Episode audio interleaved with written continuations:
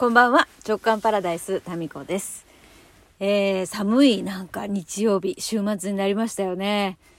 福岡もですね、午前中はちょっと晴れ間もあったんですけれども、もう冷たい雨が降っている、そんな日曜日の夜でございますが私はですね、今夜はうちすき焼きなんですけれども、すき焼きの準備をしてからの今ジムの駐車場で喋っております。はい、皆さんからのですねお便りをご紹介しようと思ったんですが、ここは電波が悪くて私が喋ったものを下書き保存にしておくしかないのかな。で、ジムが終わってまた地上に出たらですね、これをアップしたいと思います。いやー、まさかのこのね、夕飯の準備して、それの前みんながですね今他のことやってたので、そこでのジムですよ。すごいね、私もすっかり運動習慣がつきましたね。いやー、ウォーキングはもう2年以上ですかね。ウォーキングしたからといって何かすごく痩せたとかね、ウォーキングは痩せないよね。これはね、やってみて思いました。1万歩最初歩いてましたけども、それで痩せることもなく、カロリー消費量っていうのはそんなにないですから。ただ効果がねあるとすれば、歩いてる間は食べないですので、そういうことでいくと効果はあるかな。もしその分歩かずにずっと家にいたらつまみ食いしてる可能性もなきにしもあらずなんで、ちょっと時間があるかな、歩こうかなっていうこの流れはですね、我ながら、いい習慣ができたんじゃないかなと思っております。で、今日はね雨なのでトレーニングジムに来ています。はい、でまたこれね、私の運動習慣が続いている話に、今回ねなっちゃいますけれども、一箇所だけじゃなくっていくつもですね選択肢を用意してるんですね。今から行こうとしてるのは、この住んでいる市の公共の施設にあるトレーニング室なんですよ。ここがですねなかなかねいいんですよね。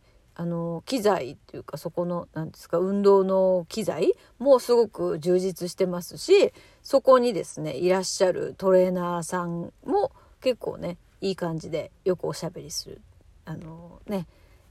顔見知りになって、でいろいろ話しかけて、いろいろその機械の使い方とかも教えてもらったりとかするというところで、安いんですよね。でそこの回数券を買ってますから、夏にね10枚綴りを買って、で11枚ついてくるのかな。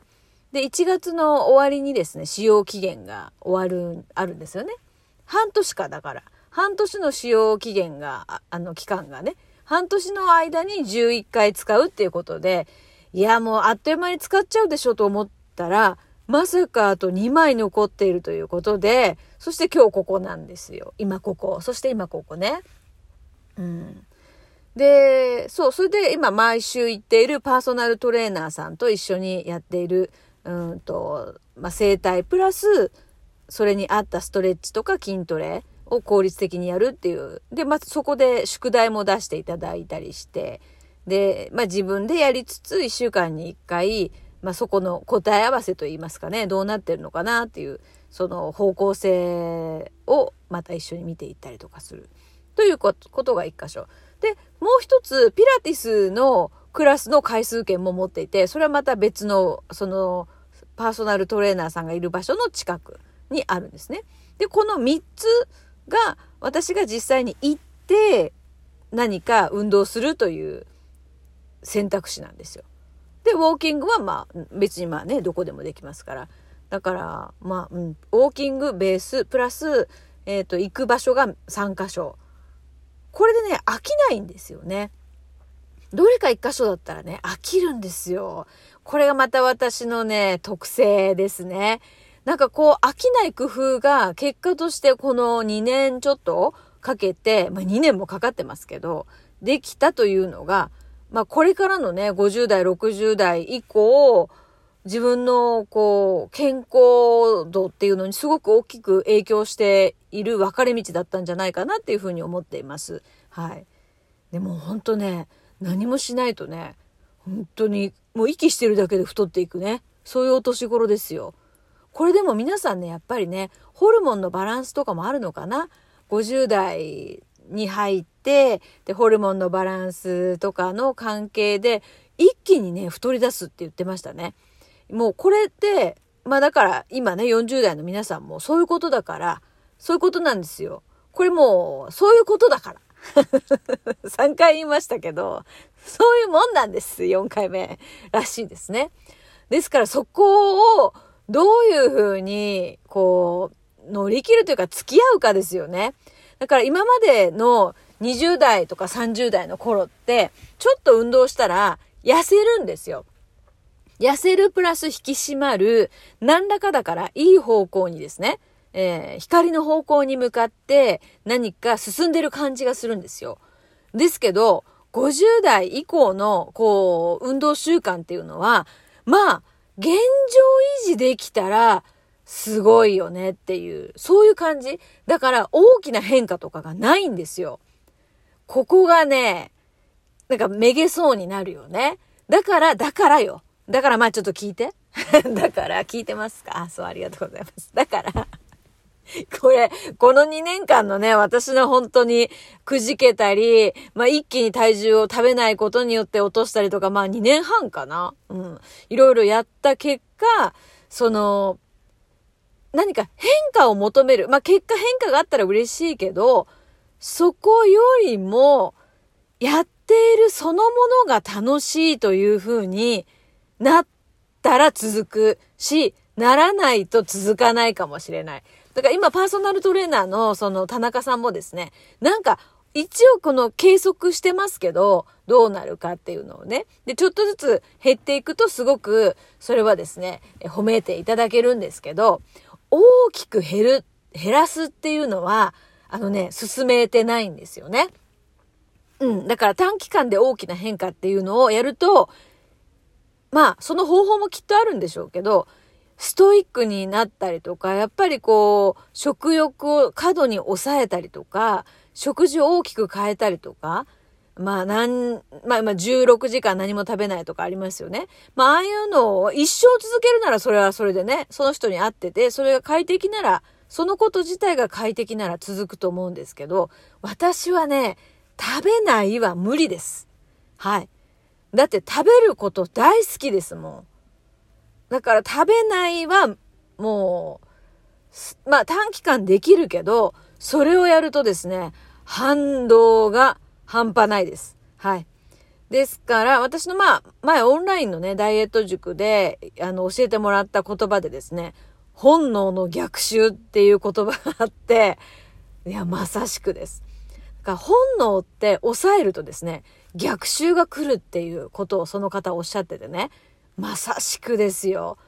ですから私の場合は、やっぱね、本能で生きてるところがあるので、動物的な感じな部分っていうのは結構多いわけですよ。ですから、元